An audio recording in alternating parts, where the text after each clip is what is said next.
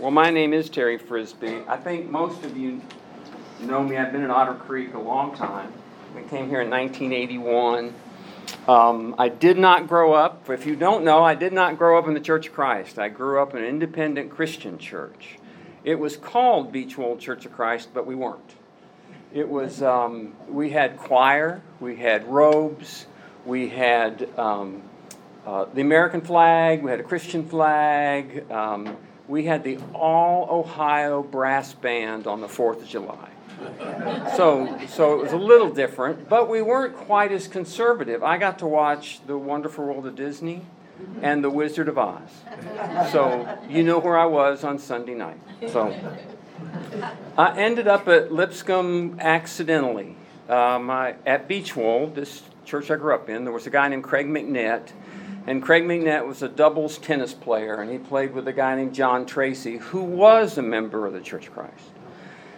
Craig and John decided they wanted to go to Lipscomb together, and then every Sunday, and I mean every Sunday, Mrs. McNett said, You should go be with Craig at David Lipscomb. So my way of dealing with Mrs. McNett was to apply. So I could say, 17 years old, I applied. Mrs. McNett, I've applied. Then the end of baseball season is over. I hope to play in college. Went to my baseball coach and I said, Here's where I've been accepted. Where should I go? And he said, David Lipscomb. Who knew? Um, I didn't make the team, however, but I fin- stayed at Lipscomb and finished there. Met my wife, Paula, if you don't know her. We have three children. We have nine grandchildren. We've lived in Atlanta, Columbus, and but most of the time here in Nashville, um, and attended Otter Creek. That was where our, our real home church has been. All right, I got to watch so that I don't sing a song at the end. Um, professionally speaking, is Nan? Yep, Nan's here. Uh, professionally speaking, Doug Smith gave me my first real job. So I joined HCA. I've been in healthcare my entire career in human resources.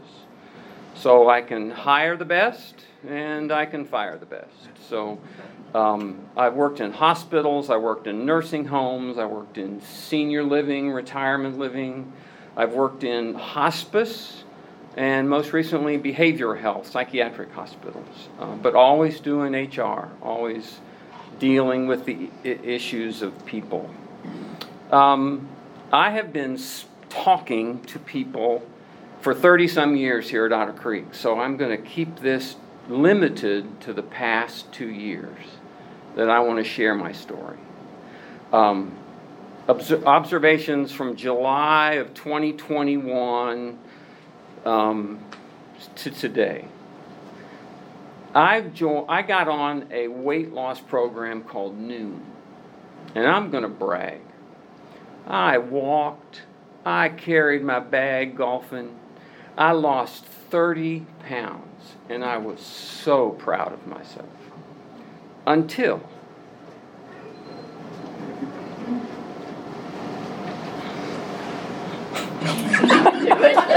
I was jealous. until July the 15th. I could wear skinny jeans. As opposed to when I was 11, my mom took me to the Husky department. Yeah, I'm, I'm there. On July the 15th, I was diagnosed with stage 3 bladder cancer. And here's what I want to do I want to talk about four, maybe five um, observations, lessons, um, whatever. I've been morbid all my life. I was pretty sure, pretty sure I was going to catch cancer.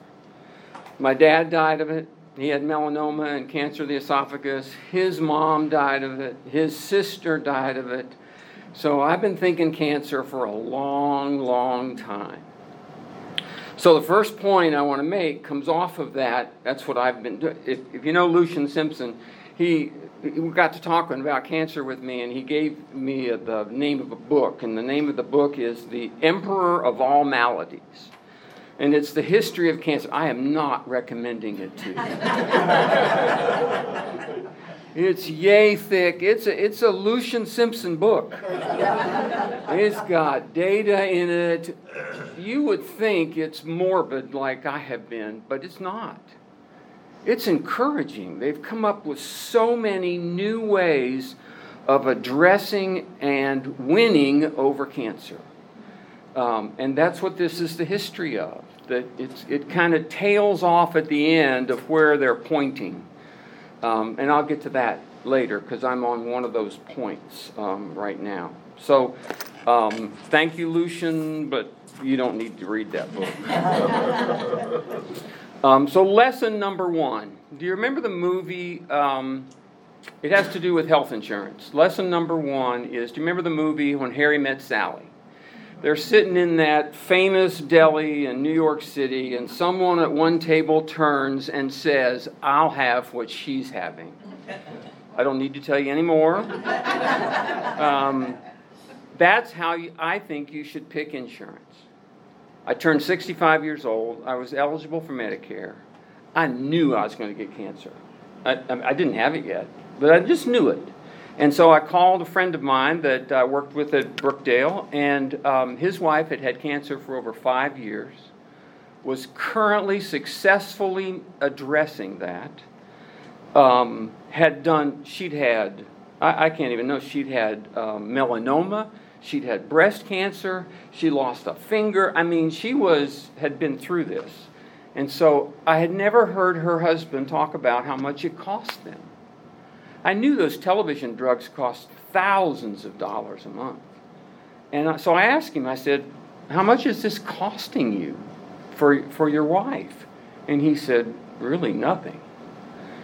I said, So what, can, what insurance are you on? And therefore, I want what he's having. Um, so the way I picked insurance was I, Ron told me what he took, and I went and signed up for everything he had. And the result is, except for deductibles at the first of the year, I'm not paying for all the treatment that I have had. It has been highly successful um, when it comes to me. Now, there are other ways to insurance. Get a broker, they'll lay it out for you, they'll show you the deductibles, they'll show you the co-pays, they'll show you all that kind of stuff. But I tell you, I was in benefits and I don't like that stuff. So talk to people. Find out what works. Someone's had what you've had, go see what they're doing. See what works, what doesn't work. What warnings would they give you? Um, the insurance I have is a little more expensive than I could have to pay if I chose to. But it's worth it. I mean, I didn't know how much I was going to have to pay. The, the medication I'm on right now is called Opdivo. It's a television drug. Keep an eye out for it. Um, $14,000 a month. Yeah, and I haven't had to pay for it.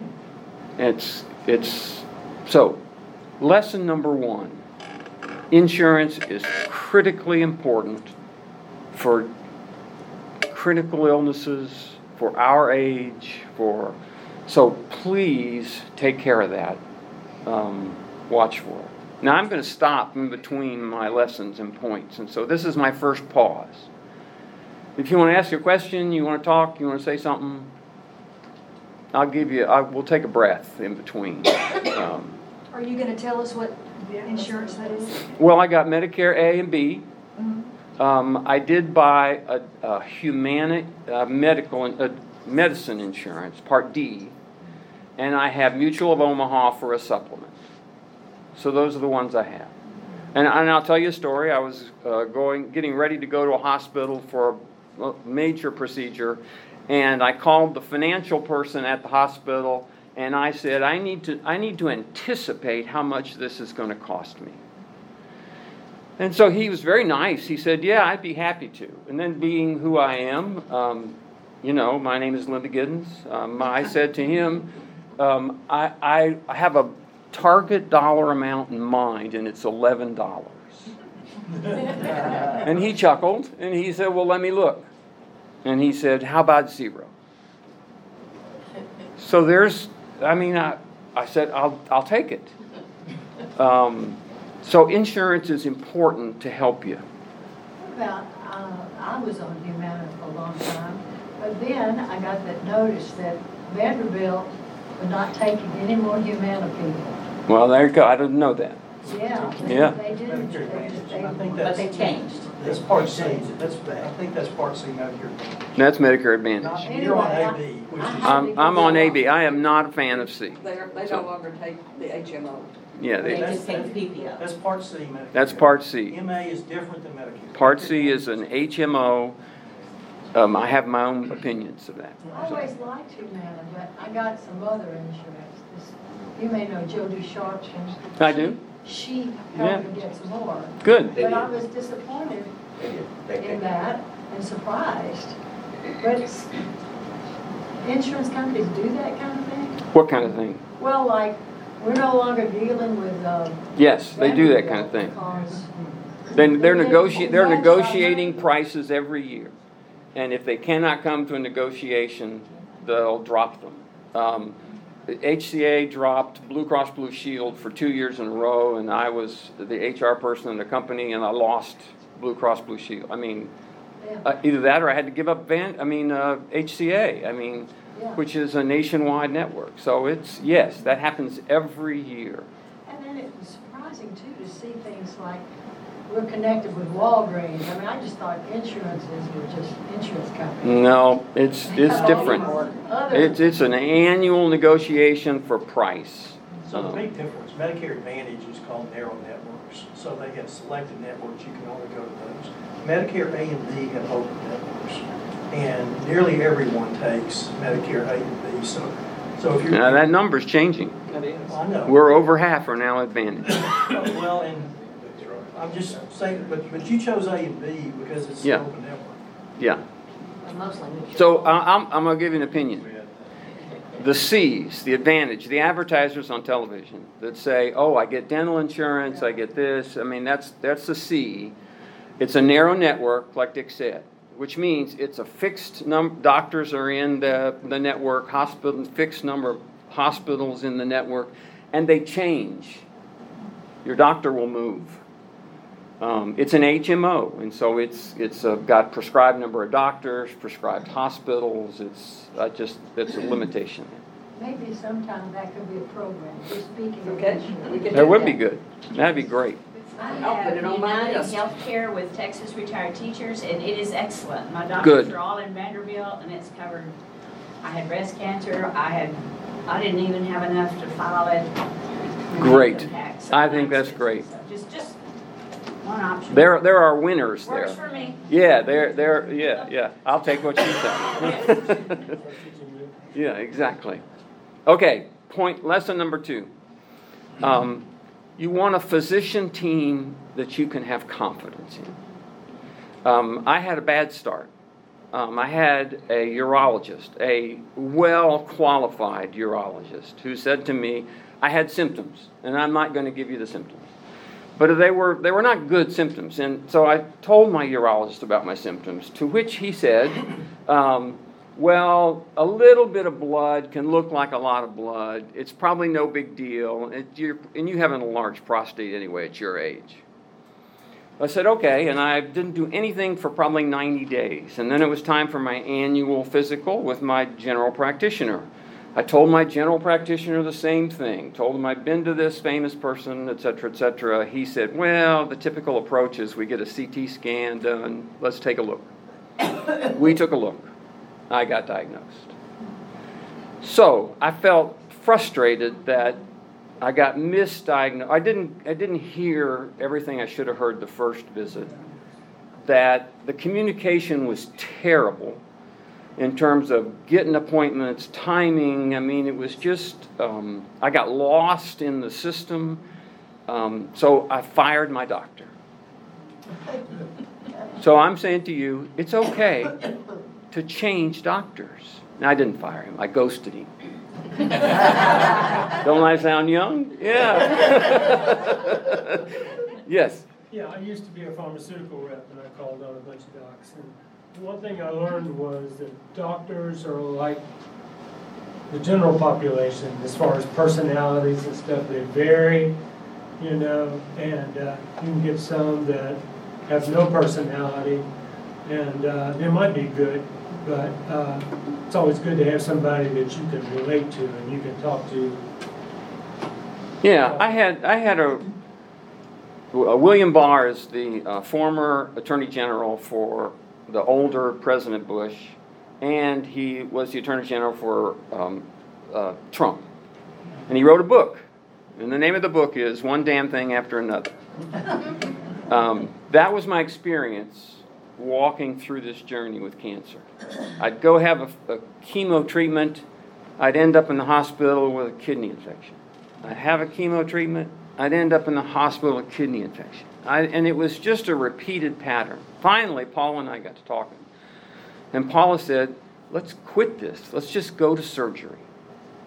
Drop the chemo. And so I called my surgeon. My surgeon, by the way, is 11 years old. Just, I mean, she's cute as you can be, but she's 11. I mean, um, and so I called her and I said, um, I want to stop chemotherapy and I just want to go to surgery. And she said, That's a reasonable request. I didn't think doctors had those five, five words. she said, I'll call the oncologist, I'll call a urologist, let's talk about it. I quit chemo. I wasn't finished, I had two more treatments or so left. Went straight to surgery. Now I have a team that will talk to me, listen to me, doesn't always agree with me. Um, so, so you're looking for that team. And, and the way I found it, when I had that frustrating experience with the urologist I told you about, I've talked to my guys I was golfing with. And I said, This has happened to me. And they said, Get out of there as fast as possible. And five out of five gave me the name of a urologist. Same guy. And so I started over. Went to the urologist, found the surgeon, found an oncologist. And I'm not promoting names or people or anything. It's just you need that communication and that network and that relationship that you have confidence in, and you feel like they listen to you um, when, it, when it comes to doctors. Um, my GP listened to me. Um, my current team listens to me. They don't always agree with me. I'm on a, told you I was on this Opdivo, which is a biologic. It's a immunotherapy drug. Um, and I wanted to get off of it because I got really sick one time. And they said no. So it's okay for to say no, but they, they modified the dose. We worked something out, so I'm back on it. Um, so it's not that they agree with me, it's that they talk to me um, and that we can work together. So, all right, I'm going to take a pause um, for doctors. So if you're thinking sort of your whole life, you are going to end up with cancer. So what did, like when they told you, when they diagnosed you, were you like shocked? Absolutely. Even though you'd been expecting it your whole life? That You word just- punches you in the stomach no matter. I mean, it made me cry, y'all. Right. I couldn't even tell you the date I got diagnosed. Right, Um, absolutely. My granddaughter, I'll make it. yeah. My granddaughter is 15 years old. And when I was diagnosed, she said to me, uh, You're doing it to yourself. That was sympathy. I know, doing I It's tough love. my granddaughter said, Papa, are you afraid? I said, No. But I dread what I'm going to have to do. That was different to me. I wasn't afraid. I, I mean, I believed in the medicine. I believed in the doctors. I believed in the process. But, but I dreaded having to go through that. Um, she just nodded her head, you know. She's a good kid. Okay. Let's see. All right. So, two more points. Maybe three. If it's you that gets cancer, heart disease, whatever it is, a, a chronic something like after the kidney disease. I mean, um, if it's you, um, I have some ideas. Stay positive. I mean, as much as you can, stay positive. I have to tell you, Pat Ward sends the funniest cards to encourage you. And she told me that we were going to kick butt for cancer, against cancer. You know, just, you need a chuckle. When I first got diagnosed, I, I went to the bookstore because I love books, and I, I said, I'm going to find me some funny books on cancer. There aren't any. there just aren't any. I looked. Um, I found a couple, you know, a young woman in New York City that told about her journey. I mean, there's a few, but there aren't very many out there. So, so stay positive. Look for the silliness in this whole process. You know, when people, we went, to, I had a, a, what's called a nephrostomy tube uh, in the back of my, and it take, they're trying to save the kidney because they had a funny looking something on my kidney. And so I'm wearing this thing and it's making me sick and it's yada, yada, yada. So they made an appointment at a hospital four weeks in advance to take that thing out because it was causing so much trouble. We showed up. We waited four hours before anybody spoke to us. We went to up to the desk and we said, Is anybody going to come talk to us? To which they said, Oh, wait a minute, I'll get somebody to come. An hour later, somebody comes up and talks to us. And what they say to us is, We can't do that procedure at your, this hospital. Did I miss something? I mean, how silly is that? They invited me to come there. They made the appointment. They, they said they didn't have the equipment. I mean, it's just there's just silliness, and you have to look for that silliness along the way. And it's you just there's just silly, funny things, you know, that you can tell your friends and over a glass of wine, you know, and it's it's but it's a journey. It's a journey. Paula said to me this week that it's a trade-off. There's some hard parts, but there's good parts that that's, there's a reason they're doing it. Um, and that's true. It is a, a trade off, um, even though the, sometimes there's a long wait here or a long wait there. But if it's you that's got the chronic, um, look for the silliness. Enjoy it as much as you can. Tell the funny stories to your friends that love you. Um, don't stop living. Go to dinner. Go to lunch go take Jim will take you to lunch. Um, sometimes I'll pay. Yeah, sometimes. I'm telling you, one of my first chemo treatments was an 87 year old woman sitting across from me was taking her infusion, and she, her advice to me was walk. Get up and walk. If you can only walk to the end of your driveway and back, walk to the driveway and back. She says it's not an endurance test; it's live is find a way to get up and do something um, and get out. And it, it made me think there's this great Old Testament passage. Moses is crossing the Red Sea, God has parted the sea, and God says to him, What are you waiting for? Go. And look it up, it's in there. So he, he says, Get across the river. What are you waiting for? That's there's my advice about live, travel if you can, travel. Go see people. Um, go to lunch. Just keep doing life um, as much as you can. Shop. I mean, th- those are the things that just use the energy you got. She's doing that. I know. She's she's starting early, David. Yeah, it's okay. My my father-in-law died at the age of 97, 98. 98 years old and he had a great line. And his and he had heart, he had a hip replacement, he had bones, he had I mean he had all kinds of stuff over and over again and he always said when I get over this. When I get over this. So he's always looking beyond for I'm going to work out and I'm going to lose weight. I'm going to do this, I'm going to do that. He's 98. I mean, but he always had that attitude. And so, so if you're the one with the chronic or the severe, get that attitude. When I get over this, when I meet this goal, when I get through chemo, when I get when I get past this, um, kind of an approach. Um, It's been my experience for me is that we all live within our bodies. I know more about my body than Yes, you do. doctor, any hospital, whatever.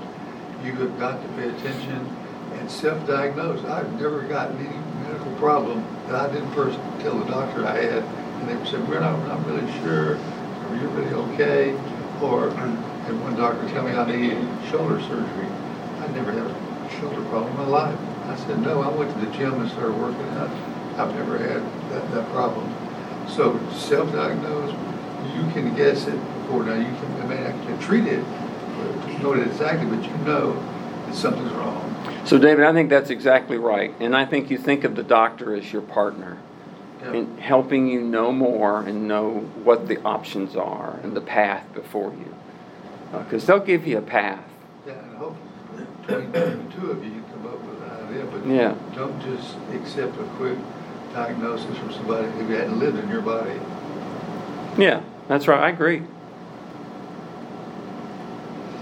Okay, next point. If it's not you that has the chronic, if it's a friend of yours, um, show up.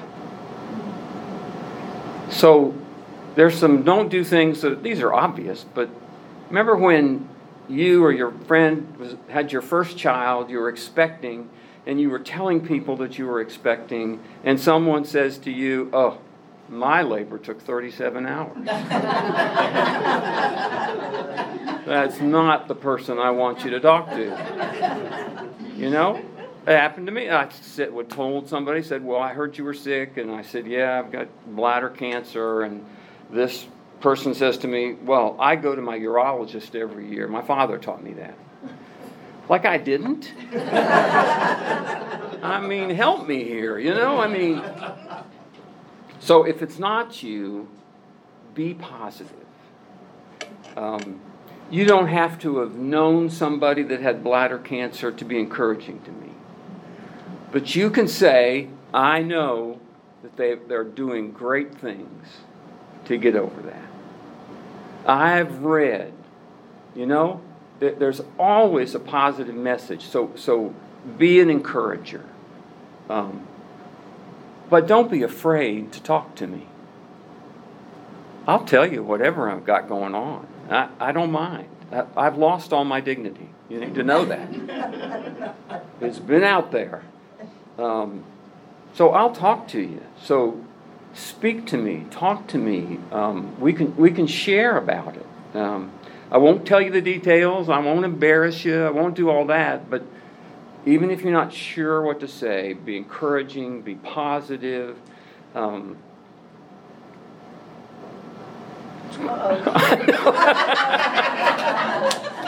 this is my golfing buddies. uh, they came out of the woodwork.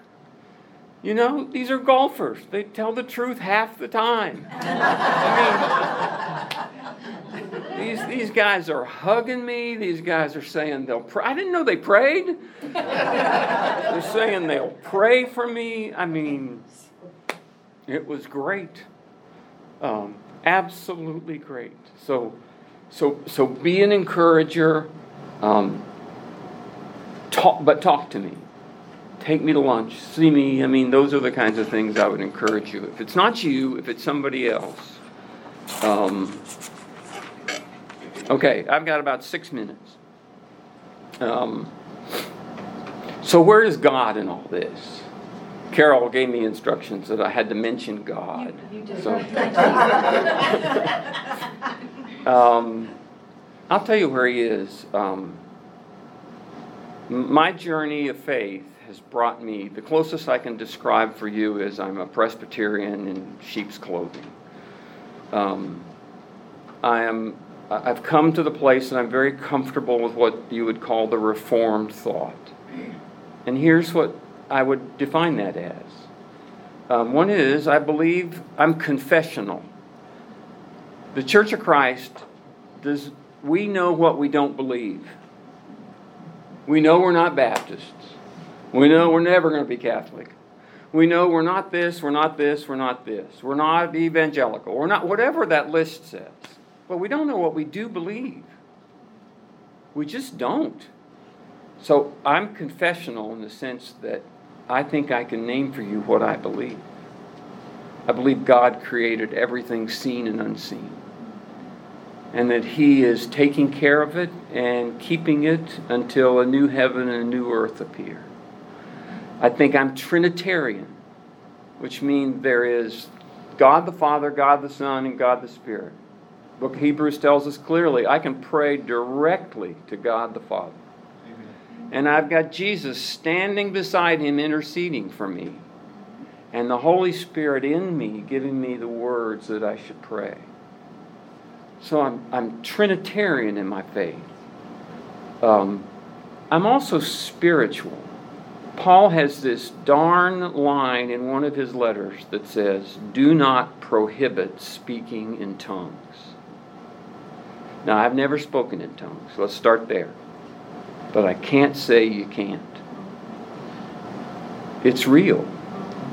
I can't tell you there aren't angels because they're all over the place. I can't tell you that Philip didn't appear and disappear and reappear. It happened. Um, so I'm spiritual in the sense that I'm not just, um, I can, can't just give you a list of what I think. I think there's a reality there that is, um, I think when you take communion, something happens. God is present. When you are baptized, something happens. God does something on your behalf. Um, so, in my journey, I think God never left me. That's what I think. I got a couple of books, as you would guess, about um, how to pray through cancer, and they were helpful. Most of them were not written for me, but they were helpful. Um, always reaffirming that God is real and He's there. I got a who's our who's our guy in Texas that writes a thousand books? I've got a Max Lucado book, uh, daily reading that was very helpful. Um, just to remind me, though, that God is real. Um, there will be a new heaven and a new earth um, when He brings all things together. Um, and He is on, sitting on the throne. And so there's a comfort there. That's why I can say to my granddaughter, I'm not afraid. I'm dreading it, but I'm not afraid. All right, let me pause. Not bad. David. Oh, do you have more material? No, I don't. I, oh, I always do. So just a question, you may not be prepared for this or want to answer, but most of us have markers in our lives before and after certain events, which you're communicating here, but what in your perspective or faith or view toward God has changed the most in your before and after experience? Is that? uh, yeah, I can. I, that, yeah, no, that's good. it- You know, it's kind of, This- prepared, that's okay. No, I'm not prepared. Okay. Um, I read a little book in 1970. I was in Wooster, Ohio, the coldest place on earth. And the, the book, I, I will not recommend this book. Um, but it was about the second coming of Christ. Um, it was dispensational and premillennial, if you like the big words. Um, and I became that. But because for the first time I believe God was real that he was present and he was coming. Um, now, he had all kinds of stuff about what was going to happen in Israel and the Russians and all this stuff that I don't buy, but but um, for the first time, God was real. God was real for the first time in my diagnosis, but differently. Um, a more dependence. I prayed more. I've got a journal sitting back here, and my journal um, has your names in it. and I go through them every morning for people, other people who have cancer, for other people who have a son who has surgery going on. I mean, all those kinds of things. So I have become more of a prayer. I, ha- I pray for myself too, just so you know. I found a prayer, by the way. I found the prayer of Hezekiah. You remember him? He was king. The prophet came in and he said, Get your stuff in order, you're going home, bud. Um, and then he did what? He turned to the wall and he prayed. And he, how many did you get? 10 Ten or 15. I thought it was 15. Yeah. So he got 15 more years. And, um, and he asked for a sign. And the sign was the shadow on the steps went backwards.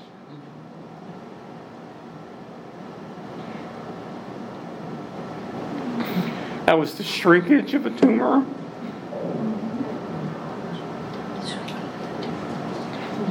So, all that to say, I pray more than I ever did before.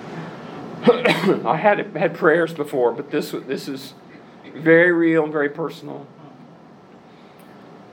I've got Troy Smith on there. I mean, I got lists.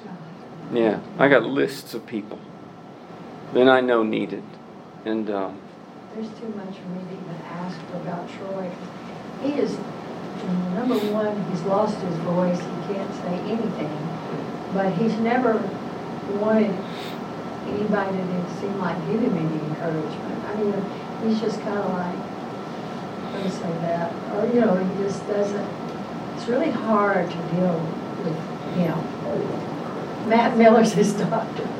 He admitted he's pretty stubborn, um, but just in our conversation. But anyway, I, I don't know what to ask. I just, but I'm encouraged by what you said. Just keep trying to be positive and encouraging. Yep.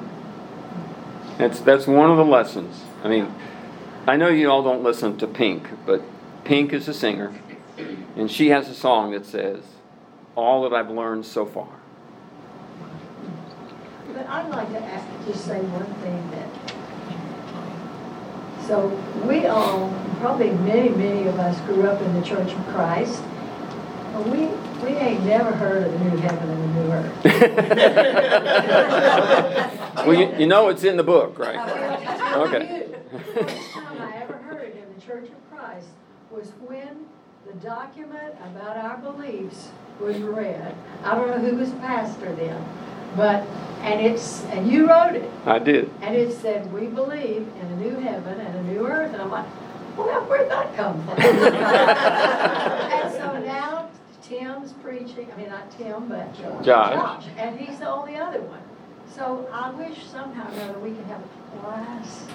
I don't know if anybody else is in the same boat, but I mean, suddenly it's all about the new heaven and new earth. And I remember Catherine, her daughter, led a communion service, and she said, this is news to me because I don't really, I want to go to heaven. You know, so I think there's a lot of confusion about all that. Yeah, that'd be fun. All right, my time has expired. Pray with me.